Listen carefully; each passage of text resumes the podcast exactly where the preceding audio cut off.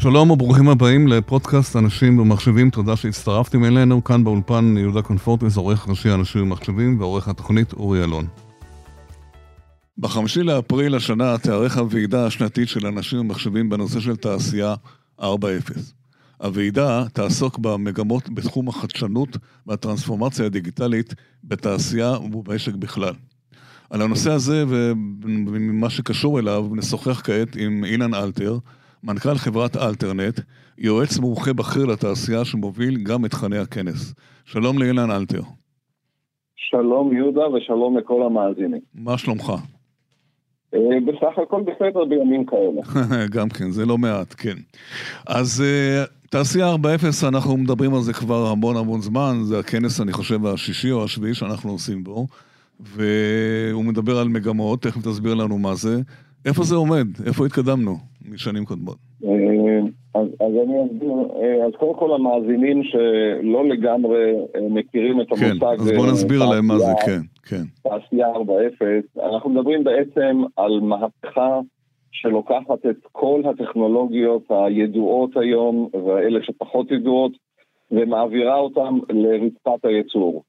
הטכנולוגיות הידועות שאנחנו מדברים עליהן הן הטכנולוגיות כמו ה-Augmented Reality וכמו, וכמו ה-Artificial Intelligence, או בעברית הבינה המלאכותית. כן, כן. אה, אה, אנחנו מדברים על טכנולוגיות כמו אה, האינטרנט של הדברים, או באנגלית ה-Industrial Internet of Things. IoT, כן. על- כן. אנחנו מדברים על טכנולוגיות רבות שבעצם היום אנחנו מורידים אותן לרצפת הייצור במטרה אה, מאוד מאוד ברורה אה, להגדיל את הפריון שאנחנו מסוגלים להוציא מאותו פס ייצור וכתוצאה מזה אה, להקטין את העלויות ייצור. כן. וזה נדרש היום, זה הכרחי היום בעקבות התחרות העזה שיש לנו מהמזרח וממקומות אחרים. אוקיי, אני רוצה לחדד שבעצם כן. אנחנו מדברים על עולם שנקרא תעשייה 4.0, כן. שזה בעצם היה, זה היה, הייתה הכותרת של הכנסים הקודמים וגם נכון. הכותרת של הכנס נכון, הזה. נכון. אנחנו נמצאים לנו גם uh, בהתחלתו של עידן התעשייה 5.0. מה ההבדל?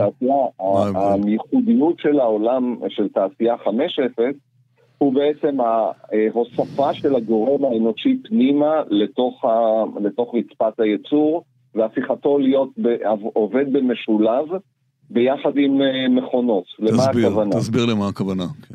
כן, בדיוק, אני אסביר כי, כי אני יודע שהמשפט שאמרתי הוא... אה, משפט הוא יפה מאוד, אה, אבל בואו איך. מיישמים אותו, כן, כן. אוקיי. נכון, אז, אז נסביר את זה. אם בתעשייה 4.0 בעצם היינו ממוקדים בעולם של טכנולוגיה והכנסתה לרצפת הייצור, כלומר לקחת, אה, לקחת אה, מכונה שיודעת להוציא יותר נתונים, לקחת מכונות יותר אה, חכמות, מכונות עם כוח מחשוב יותר אה, חזק, אה, מכונות שמוציאות נתונים לתוך עולם ה-BI הארגוני ומפיקות תובנות, אבל הכל נבע אה, סביב טכנולוגיה, הכל נבע סביב אה, פתרונות אה, גם בנושא של אה, אבטחת איכות, הכל סביב טכנולוגיה.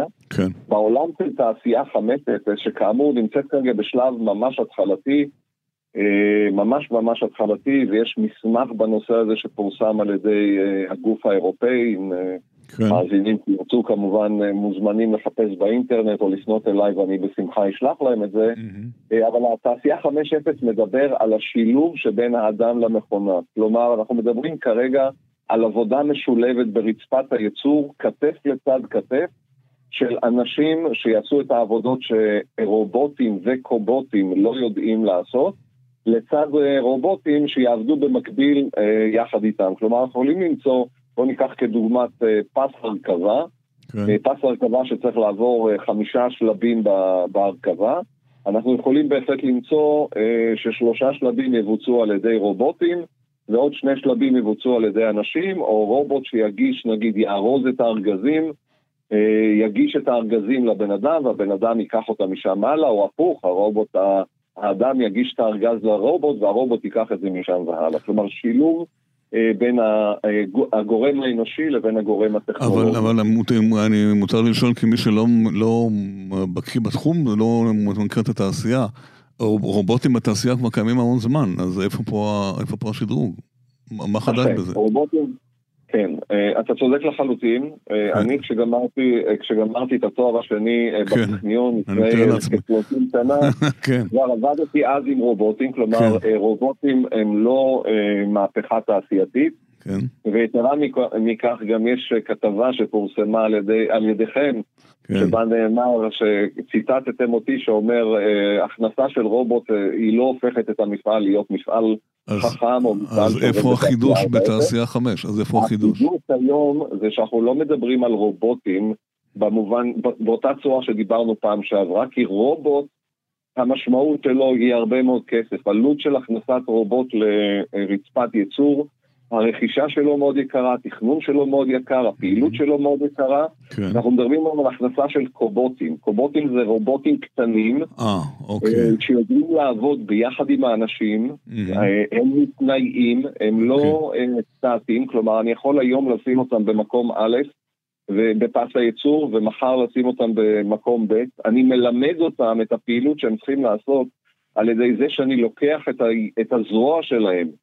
ומעביר אותה ממקום למקום, זה לבד בונה את התכנות של, ה, של אותו קובוט, ומאותו רגע שתכנתתי אותו, אני מנהל אותו עם אייפון uh, okay. או אוקיי. עם uh, מסך okay. כן. דמוי אייפון, והכל מאוד פשוט והכל מאוד מהיר, ובסיום העבודה אני פשוט מסיע אותו על הגלגלים למקום אחר, מתכנת אותו במשך עשר דקות, והוא ממשיך לעשות את הפעילות. עכשיו זה ברור, עכשיו זה ברור, ובוא נחזור לשאלה המקורית, איפה אנחנו עומדים? אני, okay, אוקיי, עד כמה שאני יודע, ב-4-0 עוד אנחנו רחוקים מאוד, אנחנו מדברים על 5, איפה, מה, מפה לנו את, ה, את המציאות, מה קורה? נכון, אז, אז חשוב, אה, חשוב להסתכל על הנושא הזה גם אה, בעקבות אה, שני דברים שהם אה, סוג של אה, משני משחק, Game Changers, כן. שקרו לנו לאחרונה, שאחד מהם אה, הוא גל הקורונה ששטף את אה, מדינת נכון. ישראל ואת העולם כולו. נכון. ומצד שני, אה, המלחמה שקורית לנו ממש בדקות האלה בין רוסיה לאוקראינה, ואיך זה קשור לתעשייה חכמה. נכון, אז איך? גל הקורונה, גל הקורונה ששטף אותנו בעצם יצר מצב של חלק מהמפעלים שהיה להם ביקוש מהותי למוצרים, והם לא היו מסוגלים לעמוד בצורך, אה, בצורך לייצור. זה בלט מאוד, מי שזוכר את התחלת הקורונה במערכות נשימה מתקדמות, נכון. שהיו חסרות, אה, והיה איזשהו טרנד גדול של ייצור מהיר של אה, מכונות הנשמה. מפעלים הסבו את קווי הייצור שלהם כדי לטפל בזה, כן. אכן, אכן. יש כן. מפעל אחד שעשה כסף נכון. רב. נכון, מייצור נכון. של, של הפלסטיקים האלה שעומדים נכון. לפני האנשים, המחסומים כן, האלה. היה לזה כיסוי כן. תקשורתי רב, כן, כן. נכון, אוקיי, אז, ואז האתגר, אז, כן. אז האתגר היה ל, ל, לקחת קווי ייצור קיימים ולהסב אותם במהירות מקווי ייצור קיימים לקווי ייצור אחרים, או לשדרג מהותית את כמות הייצור של אותו קו ייצור. כן. אז זה האתגר שהקורונה אה, הביא איתו. והאתגר השני שהמלחמה מביאה אה, איתה זה העובדה שפתאום שווקים משתנים. אם היינו רגילים לקנות אה, אה, בפרויקט אחר שאני עוסק בו ממש בדקות האלה, אנחנו, אנחנו כרגע במצב שאנחנו תקועים בגלל חוסר בחומרי גלם נכון. שהם ברזל, אה, ואנחנו לא מסוגלים לספק אה, מוצרים מבוססי ברזל, המשמעות היא שזה משפיע מיד על כל תעשייה הישראלית שעוסקת כן, ב- כן. בחומרי הגלם הללו. אז... אנחנו צריכים להיות במצב שאנחנו יודעים להיערך לדברים האלה. אז איפה בעצם... החדשנות הטכנולוגיה הייתה יכולה לסייע למפעלים האלה? זאת אומרת, מה, מה אוקיי. מה, איפה, מה המקום שלה באתגר הידוע הזה? אז, אז החדשנות במקומות האלה צריכה להיות אה, על ידי זה שאנחנו בולמים, אה, אם ניקח לדוגמה, אה, קודם כל זה שני דברים שדיברתי עם שני דברים נפרדים, אז אני אתן תשובה לשניהם. לגבי חומרי הגלם, אנחנו צריכים להיות במצב שאנחנו יודעים לתשאל באונליין את כל מי שמסוגל mm-hmm. לספק לנו חומרי גלם מהסוג שאנחנו צריכים אותו, כן. ולדעת מי מסוגל לספק לנו את חומרי הגלם במהירות שאנחנו רוצים ובמחיר שאנחנו רוצים. כן. דרך אגב, צריך להוסיף לזה עוד נתון אחד מאוד מאוד חשוב, עלויות השינוע של חומרי הגלם יקרות מאוד. השתנו וגדלו מהותית כן. בחודשים האחרונים. כן. אה, אם פעם להעביר מכולה לארץ אה, אה, מסין או מהמזרח הרחוק העלויות עמדו על סדרי גודל של 1,500 דולר, היום אנחנו מדברים על אה, מכפלות של פי 10 במחירים הללו. Mm-hmm. אז לכן גם יש משמעות למאיפה אנחנו מייבאים היום את חומרי הגלם, לא רק האם הספק מסוגל לספק אותם, כן. אלא מאיפה הוא מסוגל לספק אותם, והאם יש לי אוניות פנויות כדי להעביר את זה בכלל. Mm-hmm. וכל זה כדי שנוכל לנהל, אנחנו כמפעל, בסוף הרי מפעל, המטרה שלו זה לייצר. נכון. והוא חייב את חומרי הגלם כדי לייצר, כדי, כי מצד שני יש לו גם לקוחות שמבקשים את המוצרים האלה, וכדי שנוכל אה, לספק את זה, אנחנו צריכים להיות, לבנות אה, מפעל של מפעלים, לחבר גם, לא רק בתוך המפעל עצמו, כן. התעשייה הרבה פעמים לא מדברת רק על מה שקורה בתוך כותלי המפעל עצמו, אלא היא גם מדברת על החיבוריות בין המפעל עצמו, לספקים, לבין ודאי. המפעלים האחרים, הספקים כן, של חומרי הגלם. תעשיות ההליכיות, כן, תעשיות הליכיות נכון, רבות. וגם דרך אגב, אה, לגופים שמשווקים את המוצרים. תחשבו שמפעל בדרך כלל עובד עם אה, אה, מפיצים, והמפיצים הללו צריכים לדעת על מה הם יכולים להתחייב. כן. מגיע מפיץ, יש לו קונה, הקונה רוצה לקנות כרגע אלף יחידות מסוג מסוים, והמפיץ לא יודע אם הוא יכול להתחייב, כי הוא לא יודע אם המפעל יכול לייצר, כי הוא לא יודע אם במפעל יש חומרי גלם בכלל לייצר. כלומר, יש לנו פה שרשרת, כן. אה, שרשרת אספקה. אוקיי. שאנחנו חייבים לנהל את כולה, גם בתוך המפעל וגם אה, מחוץ למפעל. ומה קורה בשטח, עד כמה אנחנו קרובים למציאות הזו? עד ככה. Uh, המצב במדינת ישראל בנושא הזה דורש אה, כמובן אה, שיפור. אני חייב להגיד שהמודעות לנושא, אה, לנושא הזה גדלה משמעותית כן. בשנים האחרונות, אבל עדיין לא מתבצעים כל, הצ... כל הצעדים שנדרשים למען הנושא הזה. למה אני מתכוון? הממשלה אה, אה, משקיעה בזה כספים. כן. אה, הממשלה יש לה תוכנית מענקים, משרד הכלכלה בעיקר מטפל בזה. אמ, המענקים האלה הם מענקים חלקיים שמבחינת להשיג אותם, יש תהליך להשיג אותם, אבל... מה, ביורוקרטיה? ביורוקרטיה? הם לא, מכסים, הם לא מכסים את כל מה שנדרש. אבל למה קשה להשיג אותם? לא הבנתי. אה, אני לא יודע אם המילה קשה היא אה, המילה הנכונה, אבל אה, התהליך הוא תהליך שנדרש להביא חדשנות, mm-hmm. והבעיה במפעלים זה שהם לא בהכרח צריכים את החדשנות. אלא? הם צריכים את הדברים הבסיסיים כדי, אה, כדי להתקיים. אני אתן דוגמה מאוד מאוד פשוטה. כן. מפעל שאין לו אה, מערכת לניהול אה, עץ מוצר, כן. מה שהוא צריך היום זה מערכת לניהול עץ מוצר, כי בלי זה הוא יקרוס. יש עדיין מפעלים כאלה שעובדים, שמייצרים ללא עץ מוצר? כן, כן, בהחלט. שהוא ראשון בהנדסת תעשייה וניהול. אה, זה נכון, כן. אבל ברגע שהמפעלים היום נמצאים במצב כלכלי שהוא לא כן. הטוב ביותר, ווא, הם, כן. הם חושבים על, על איך הם משלמים את המשכורות בסוף החודש לעובדים, איך הם קונים חומרי גלם. לשרוד, לשרוד. הם נמצאים בלחץ של חומרי גלם שעולים, ועובדים שלא ניתן למצוא אותם, אין להם זמן לחשוב על, על uh, הכנסה של מערכות מחשוב ומתקדמות. ואז הוא פונה לרשות, מה אומרים לו? אין, זה לא מתאים? אה, הוא פונה לרשות, ה... ולעיתים אם הרשות אה, לא רואה בזה משהו שהוא לא חדשני, אלא משהו שהוא, אה, הם קוראים לזה הלחם וה... והחמאה, משהו שהוא בסיסי, כן. אז מבחינתם הכספים מיועדים לחדשנות ולא לדברים בסיסיים שהמפעל צריך להצטייד לעיתים ב... לטעמם בכוחות עצמו. ולכן אוקיי. יש פה פער. תראו, החשיבות שהמפעלים יישארו בכותלי מדינת ישראל היא עצומה. אני חושב נכון. שהמלחמה האחרונה נכון. הוכיחה את המשמעות של, אה, של ייצור בהחלט, עצמי. בהחלט, כן. אסור למדינת ישראל אה, להיות במצב שהיא תלויה בכל הייצור שלה ביבוא. אסור לייצר מצב כזה, כי זה סכנה אמיתית לקיומה של מדינת ישראל. Mm-hmm. וכדי שזה יקרה, אנחנו צריכים שהכספים הממשלתיים יאפשרו למפעלים אה, לפרוץ קדימה אה, ולשדרג את הייצור שלהם במטרה אחת מאוד מאוד פשוטה, לספק יותר בעלויות יותר קטנות. כי אחרת הם לא תחרותיים. אז החסם הוא רק ממשלה? כאילו, זה לא, לא נובע לא, גם לא, בניהול, לא. במודעות של המפעלים עצמם? הרי כשאתה מדבר על תעשייה, זה לא חד גוני, יש תעשיות גדולות ותעשיות בינוניות אה, בתחום המזון, בתחום דברים אחרים. זה לא אחיד העניין, אני מניח, יש תעשיות שיכולות לממן את זה לבד, הן לא צריכות את הממשלה, אז למה זה לא נכון. קורה?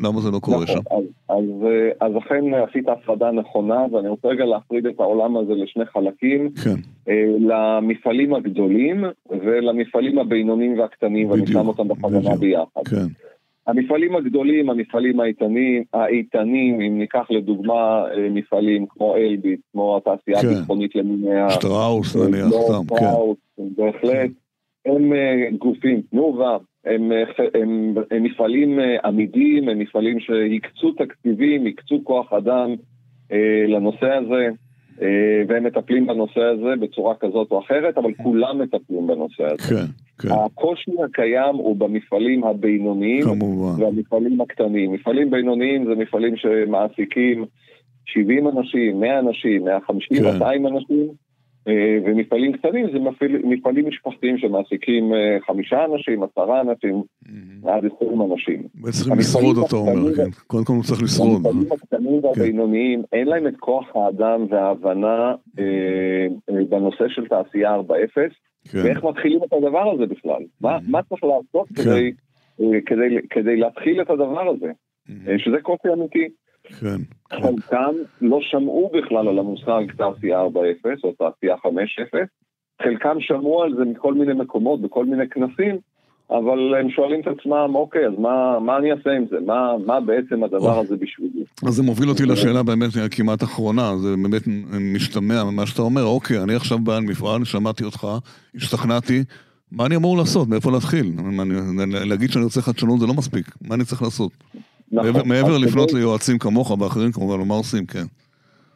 כן, אז אה, קודם כל אה, אני ממליץ בחום להשתתף בכנס אה, ולשמוע על החידושים בעולם כן. הזה. כן, הולך להיות כנס מאוד מאוד מעניין עם הרבה מאוד כן, אנשים. תכף שידברו נדבר על זה, כן, אבל מה-. מה אני צריך לעשות? כן, מה שמפעלים צריכים לעשות זה קודם כל, דבר ראשון, זה לעשות מצגת מסודרת להנהלה ולהסביר מה המשמעות של תע- תעשייה 4.0 אה, באופן כללי כדי להעשיר את הידע במפעל. מיד לאחר מכן צריך לעבור מי לשלב... מי צריך שהוא לעשות את זה? מי במפעל צריך לעשות את זה? המנמ"ר, מנהל המחשוב, מי צריך? אה, ברוב המפעלים הקטנים והבינוניים אין מנמ"ר. יש או, איזה נכון. מישהו שקצת מבין בעולם אז המחשוב. מי יעשה?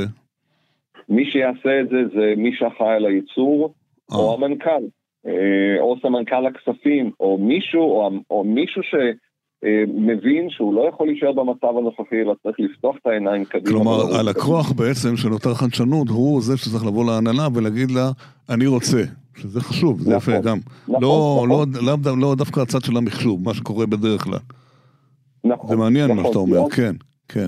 כן, זה נכון, כי בדרך כלל במפעלים האלה, אה, מי שנותן שירותי מחשוב זה איזשהו ספק חיצוני, כן, כן, שנותן שירותי מחשוב נכון. ל- כן, ל- לעמדות קצה, כן, ויש להם איזושהי מערכת אה, ERP קטנה כזאת או אחרת, שמי Mhm. שנותן להם שירות הוא ספק ה-ERP, כן, ובזה תם ו- ונשלם כל עולם המחשוב שלהם. הבנתי. ואז אחרי המצגת, ואחרי המצגת מה קורה? אחרי ההבנה של מה זה ומה זה מועיל לארגון, או למפעל יותר נכון, אה, מה שצריך לעשות זה לנתח את המפעל, את תהליכי הייצור במפעל. אה, אני- אני לא מצפה שמפעלים בארץ אה, ייכנסו לתעשייה, ייכנסו לתעשייה 4.0 אה, עם השקעות ענק, זה לא יקרה ואין טעם לצפות לזה. כן, אבל מה שכן צריך לעשות, זה צריך למפות בכל מפעל, נקודה אחת, שניים, שלוש, שלוש נקודות, והן נקודות שאנחנו רוצים לטפל בהן אה, בשנים הקרובות, בשנה, שנתיים הקרובות. מי שמכיר הכי טוב את צווארי הבקבוק במפעלים, זה המפעלים עצמם. כן. בשיחה קצרה אה, שלנו עם האנשים הרלוונטיים במפעל, אפשר תוך שעות. בודדות, אפשר כן. לשים את האצבע על שלושה, ארבעה, חמישה נושאים שצריך לטפל בהם, לתעדף אותם ביחד עם המנכ"ל, אה, לתת הערכה תקציבית של על מה מדובר בעצם, Mhm. לקבל החלטה ולרוץ קדימה. לרוץ יפה. קדימה יחד עם, ה, יפה. אה, יחד עם, ה, עם המפעל עצמו כדי לממש את הדברים האלה, ובמקרה הזה עם האוכל בא התיאבון. כן, ברגע שרואים אה, כן. מה המערכות הטכנולוגיות מסוגלות לתת למפעל, אה, זה באופן מדהים, אנחנו רואים איך שזה כאש בשדה קוצים. אני שומע את המשפט, רגע, אם עשינו את זה, אז למה שלא נעשה גם את זה ואת זה ואת זה? ואתה צופה שיהיה ומה שינוי בשנה הקרובה? אתה? צופה שיהיה שינוי בשנה הקרובה? אני צופה שיהיה שינוי, התהודה לנושא הזה גדלה ממפגש למפגש, מכנס לכנס, הנושא עולה לכותרות מדי פעם. אה, יותר ויותר, כן. ואני אה, כן צופה שהדברים האלה יתקדמו. אה, לצערי מדינת ישראל היא לא מהמתקדמות בנושא של, כן, הטמעת כן. התעשייה 4.0 נכון, נכון, נכון. לסיום, ממש לסיום, מה יהיה בכנס? ככה תן לנו איזה היילייט. לסיום מצפה לנו בכנס הרצאות של אנשים ממפעלים שמממשים שעשו את זה, שעשו את זה, כן. כן, כן, שאני לא הייתי אומר שעשו את זה, אלא שעושים את זה. שעושים, בסדר. זה פעילות, זה פעילות שהיא אינסופית, זה פעילות שהיא נכון, ממשיכה נכון. כל הזמן. אה, מתחילים איתה והיא היא, היא, ככל, כמו שאמרתי קודם, ככל שעושים אה, עם, עם האוכל בא התיאבון ורוצים יותר ויותר, אז זה יהיה לנו, אנחנו מתכננים פאנל של נשים בתעשייה. זה חשוב מאוד, חשוב מאוד. אחד כן. מהנושאים המאוד מאוד מעניינים, שנדון בהם. נשים אה, בתעשייה, כן. כן, כן, כן. אה, למה, אה, מה צריך לעשות כדי לראות יותר נשים בעולם הזה של תעשייה? כן. זה אחד מהנושאים שאנחנו נדבר, אנחנו נדבר על השוני. כן. בין תעשייה 4.0 לתעשייה 5.0. אנחנו נותנים קווים לאנשים של אה, מה השלב הבא שכדאי לעשות. אה, ויהיו עוד הרבה מאוד הרצאות מעניינות. יופי, אה, יופי. אילן אלתר, מנכ"ל חברת אלטרנט והמנחה ומוביל של הכנס תעשייה 4.0, תודה רבה שדיברת איתנו, ואנחנו מזמינים את כולם כמובן לשמוע אותך גם בכנס. להתראות, תודה, ביי. תודה רבה לכם, תודה רבה. ביי. עד כאן הפרק הזה, אה, תודה שהאזנתם לנו, אנחנו זמינים גם באפליקציית אה, ספוטיפיי, בגוגל פודקאסט וכמובן באתר של אנשים ומחשבים, להתראות בפרקים הבאים.